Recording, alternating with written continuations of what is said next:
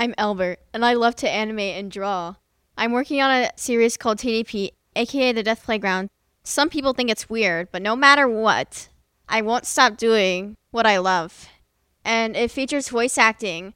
I voice act in it too. It features silly little object and creatures from Inanimate Insanity. I find it silly, and I think you might find it a little silly too. It's about a paintbrush.